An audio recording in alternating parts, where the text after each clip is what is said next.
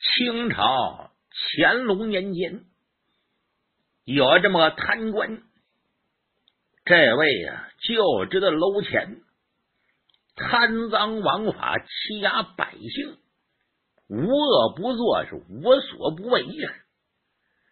老百姓也好，同僚也好，全都恨他。最后啊，这位奉诏调任，就把这官爷交了以后，这位为了显示自己有钱，是大摆宴席，就把当地面的官员、文人雅士、有头有脸的人，全都。请到他家里，为的就是让大伙赞颂于他。这位呀，想听好话，正赶上纪晓岚记的人也在酒仙间。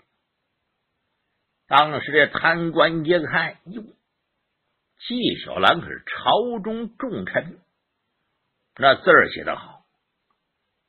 哎呀！在清朝无以伦比，干脆我让他呀给我写几个字，令人裁了一块匾。他看了看记得人，我说记得人，哈哈，这位同朝为官，能不能给我提个字啊？谢大人略加思索，把笔拿起来，刷刷点点。那真是撇撇如刀，点点如桃，写了四个大字，写的是什么呢？四大天地。写完了以后，众人赞不绝口啊！好，写的好。可是不知道四大天地什么意思，这贪官也不知道。这位皮笑肉不笑。哈哈记得人，记得人，能不能给解释解释？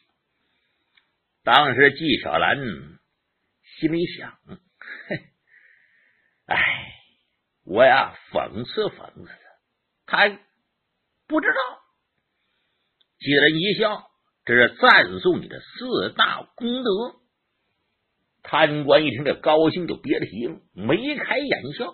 啊，您说说。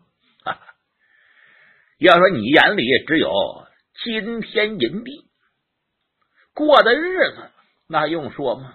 灯红酒绿，花天酒地，那办的事儿昏天黑地，把老百姓整的怨天恨地。所以我给你总结起来是四大天地。说完了以后，记得这么袍袖一甩，多此而。